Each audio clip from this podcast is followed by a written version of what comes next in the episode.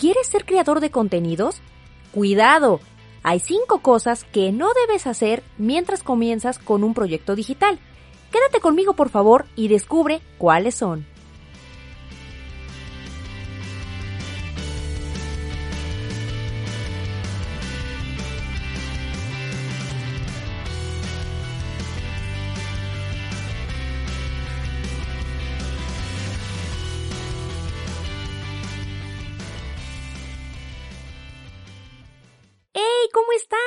Yo soy Ingrid Cervantes y esto es Speak. La clave es comunicar, un podcast de Comunica y Emprende. Hablemos sobre aquellas cosas que no debes hacer mientras comienzas un proyecto. Por lo regular, cuando iniciamos un proyecto digital, solemos cometer varios errores, obviamente propios de la poca o nula experiencia que tenemos. Estos a largo y a mediano plazo pueden convertirse en topes para nosotros mismos, sobre todo cuando apenas vamos comenzando en el camino del emprendimiento.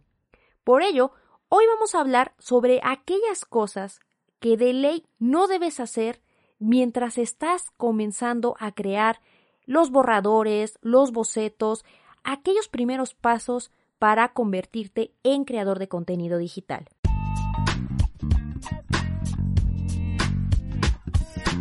1. No te compares con los demás.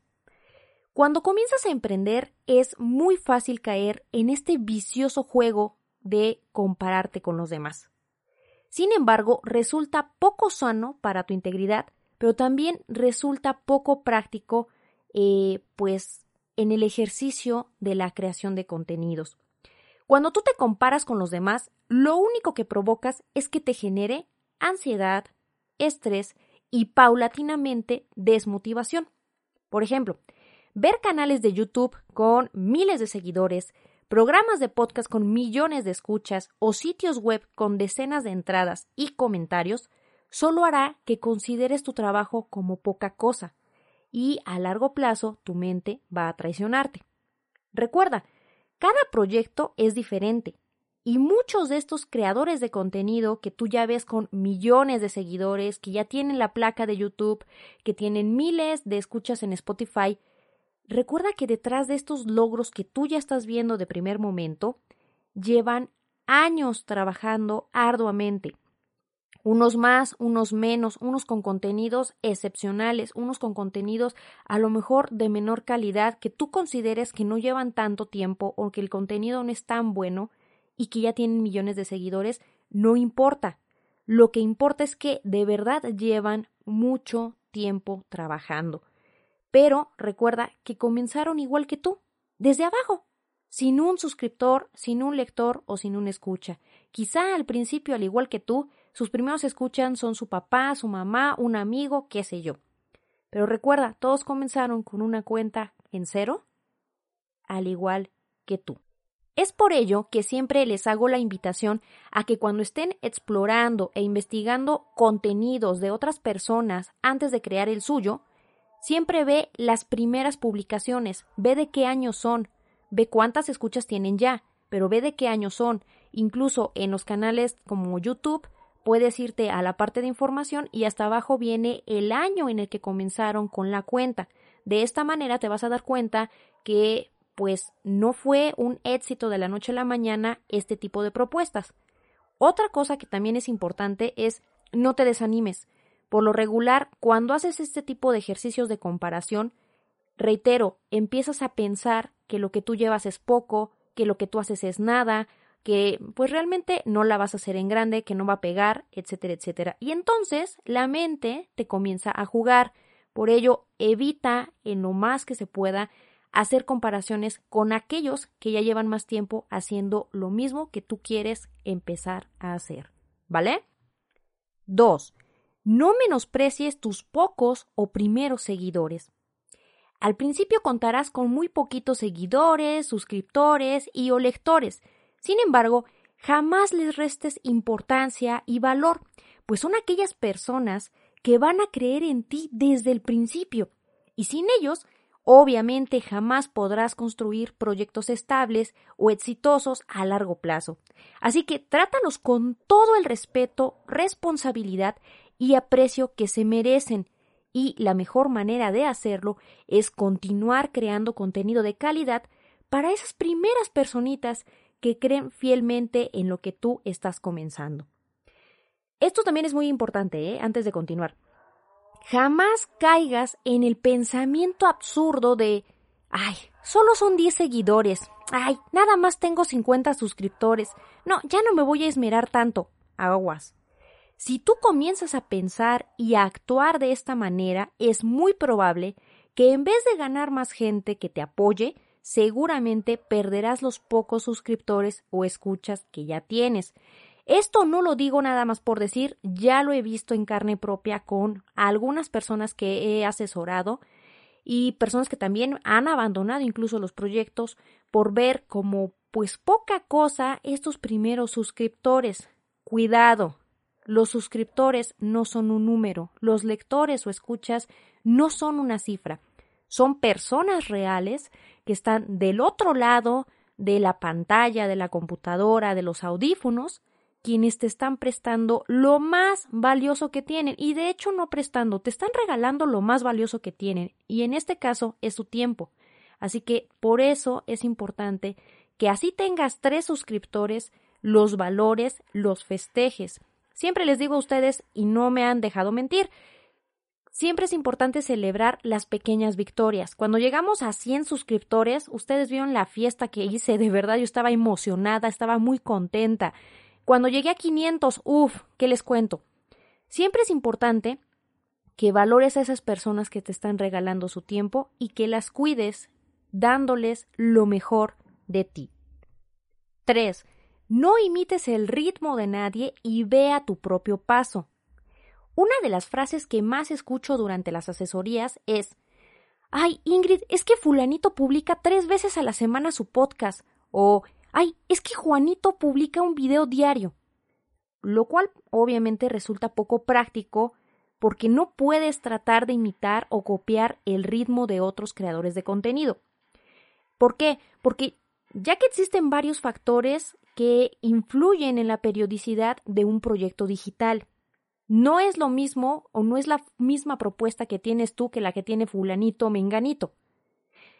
Varían muchos factores, desde la plataforma, el nicho de mercado, la duración del contenido y, por supuesto, los tiempos personales del creador.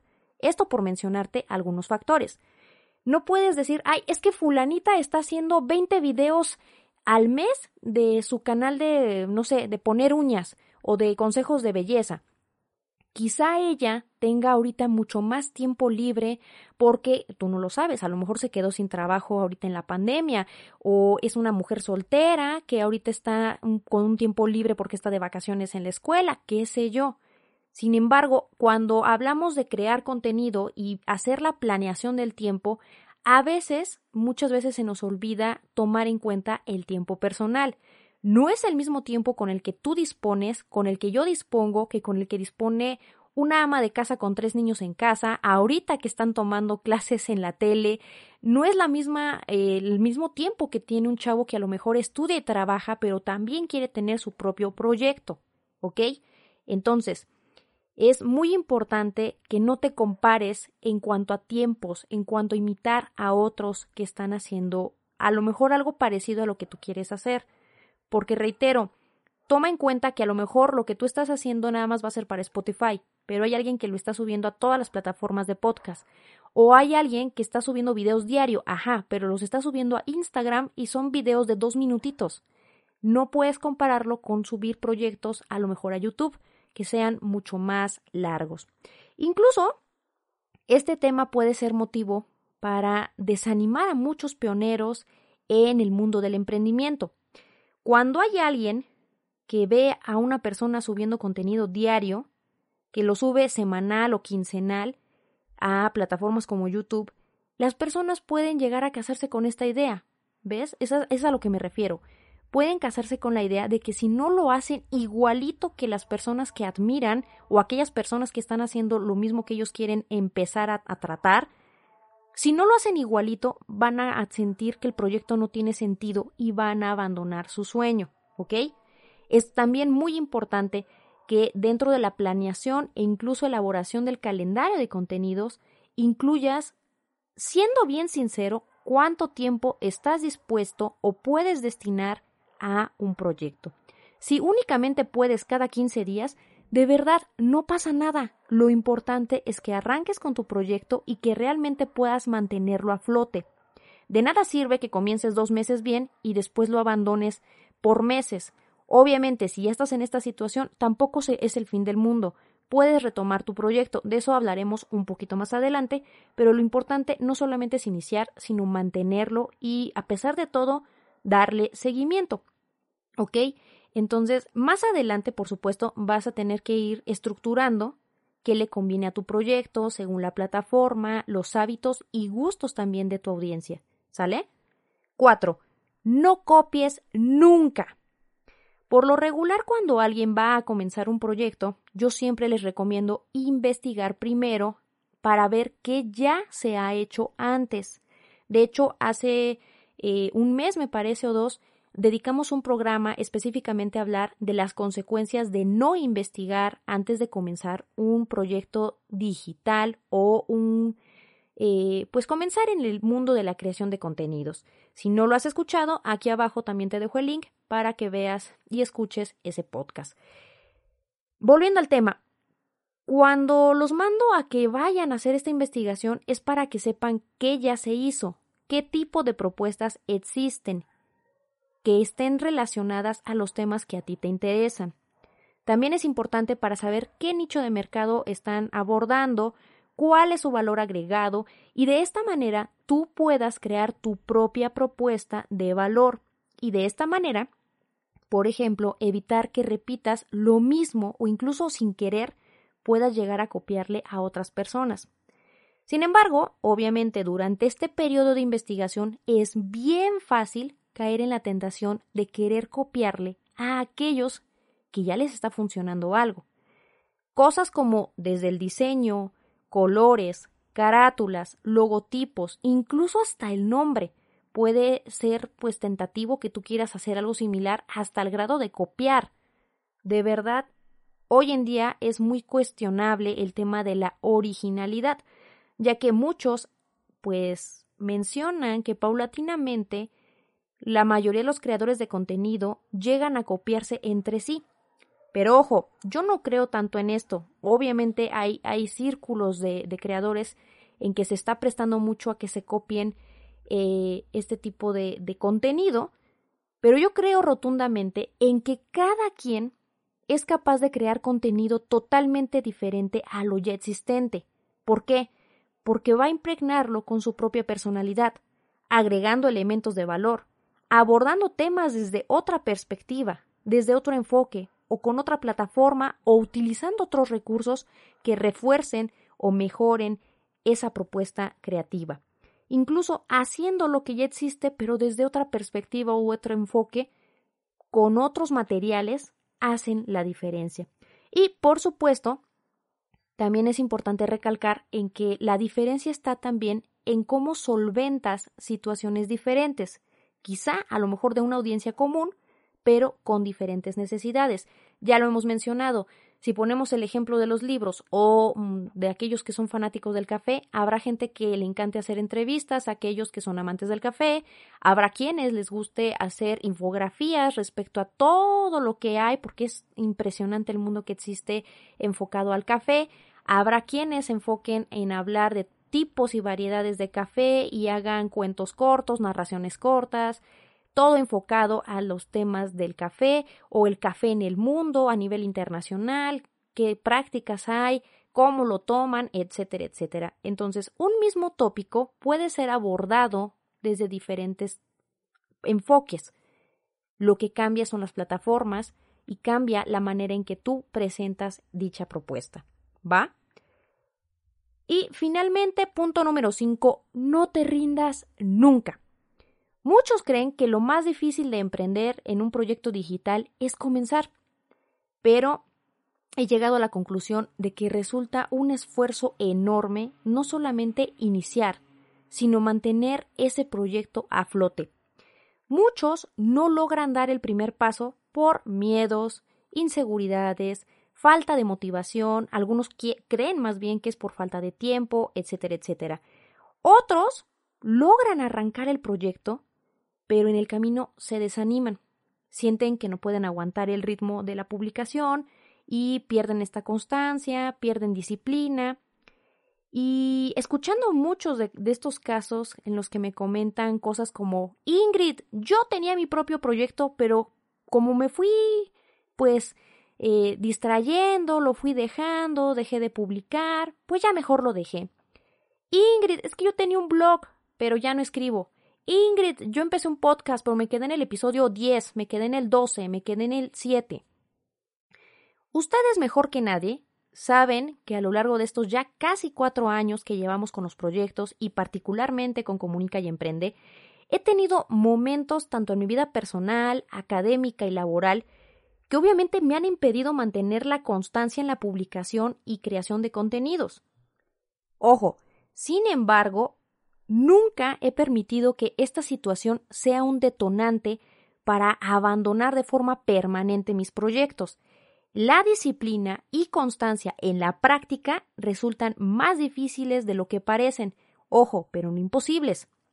Si tú eres de esas personas que ya tenían un proyecto, pero dejaron pasar un largo tiempo sin crear nada, sin dejar de publicar, que ya tienen abandonado ese proyecto desde hace mucho, de verdad nunca es tarde para retomarlo, nunca es tarde para reiniciar y rescatar ese proyecto que quizá tenga un gran potencial, pero que ya está por allá abandonado en un rincón.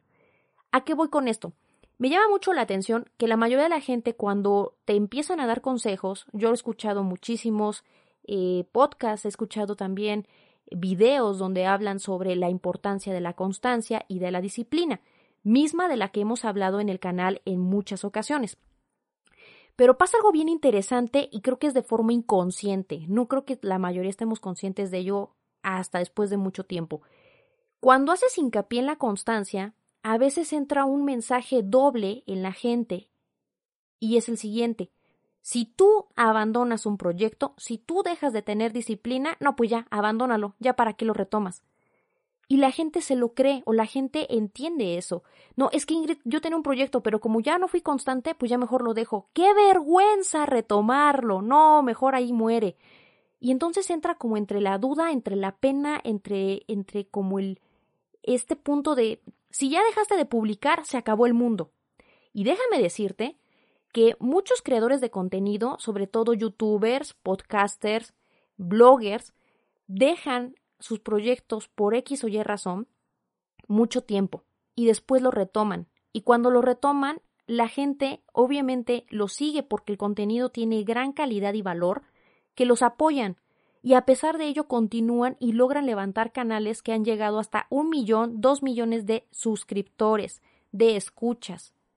A esto no quiero decir que si el día de hoy tú estás comenzando, ay, es que Ingrid me aconsejó que no importa si no tengo disciplina, que le eche ganas. No. Evidentemente, cuando no tienes disciplina en las publicaciones, hay un impacto en las audiencias, en las reproducciones. Obviamente hay un impacto y entre más tiempo pasa es peor. Por ello es la importancia de la constancia.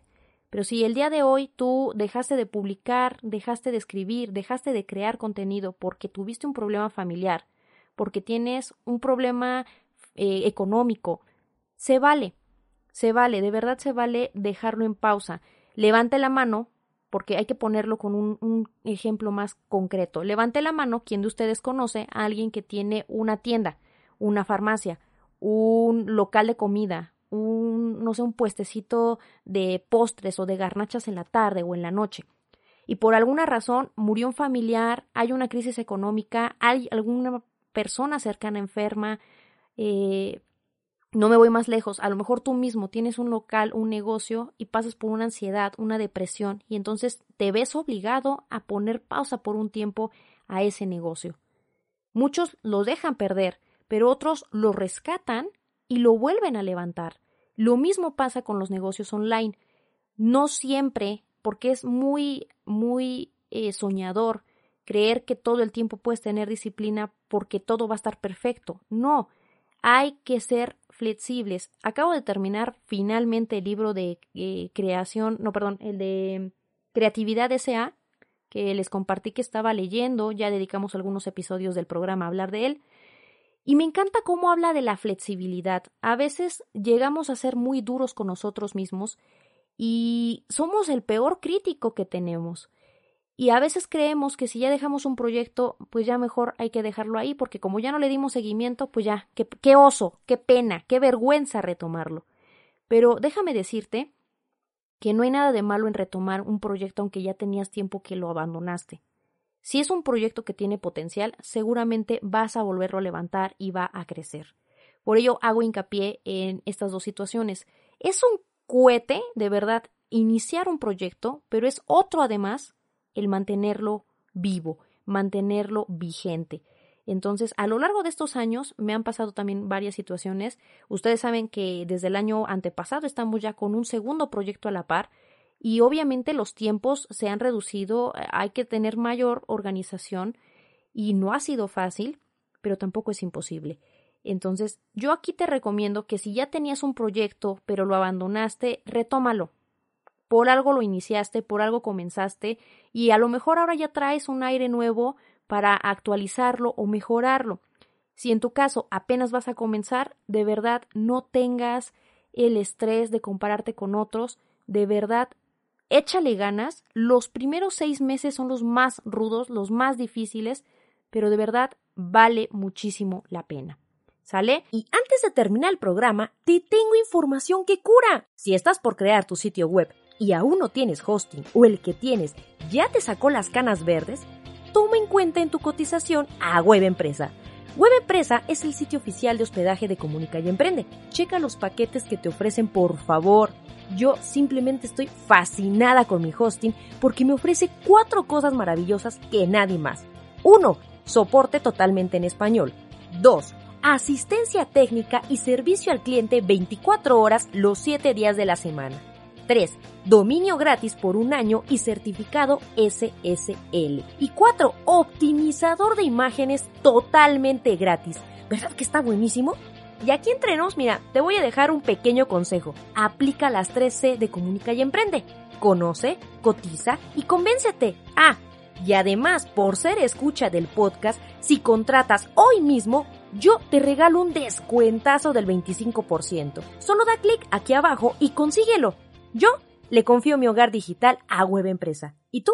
Y antes de despedir el programa, quiero mandarle saludos a Zach Ortiz, que es un fiel escucha del programa, es un gran, gran eh, amigo, suscriptor, de verdad apoya muchísimo todos los proyectos que tenemos y estoy muy contenta con él porque ya me avisó que ya tiene un proyecto nuevo, arrancó un proyecto desde cero en YouTube y de verdad estoy muy contenta, estoy muy orgullosa de saber que pues de una u otra forma pues ya yo puse ahí mi granito de arena para, para motivarlo, para inspirarlo. Zach, de verdad muchísimas felicidades con tu proyecto, toda la buena vibra y vas a ver que te va a ir increíble. También quiero mandarle saludos a Jonathan Rojas, que ya nos escucha desde Colombia, desde ya hace casi dos mesecitos que dio con nuestro canal. Muchísimas gracias por tu tiempo, gracias por escuchar el programa y qué bueno que te gustó. César Rostro también desde hace dos meses le encantó el programa, llegó por accidente al canal y me dice que le encantó, le encantó el programa. De verdad, gracias por convertirte en un nuevo escucha, en un nuevo suscriptor y por supuesto, pues tengo ya la responsabilidad de seguirle trayendo a él y a todos ustedes gran contenido de calidad y sobre todo trabajo con responsabilidad. Y finalmente también quiero mandarles un fuerte abrazo a todos aquellos que me escuchan en Estados Unidos, Bélgica y España que desde el año pasado han estado apoyando muchísimo, muchísimo al canal. ¿Vale? Yo soy Ingrid Cervantes y comparte conmigo. ¿Ya tienes en mente un proyecto digital? ¿Tú ya arrancaste con tu propuesta? ¿O finalmente tú qué opinas de estas cinco cosas que no debes hacer mientras comienzas con un proyecto digital? Platícamelo en cualquiera de las redes sociales. Estoy en Twitter, Facebook, Instagram o en la plataforma que me acompañes, YouTube, iTunes, iBots, TuneIn, Spotify y de Podcast App. Para mí es vital saber qué te parece el programa y en qué podemos mejorar. Si te sirvió o gustó o ambas, comparte con aquellos que creas que también les pueda servir. Y si no, mínimo pónselo a tu perro, a tu gato, a tu hámster, bueno, hasta a tu suegra, pero por favor que alguien me escuche. La decisión, como siempre, es tuya. Si quieres más información, recuerda darte una vuelta por mi casa virtual. Te espero con los brazos abiertos en www.comunicayemprende.com. Te espero en el próximo episodio de tu programa Speak, el programa donde conocerás todos los temas relacionados a comunicar y emprender. Speak, la clave es comunicar.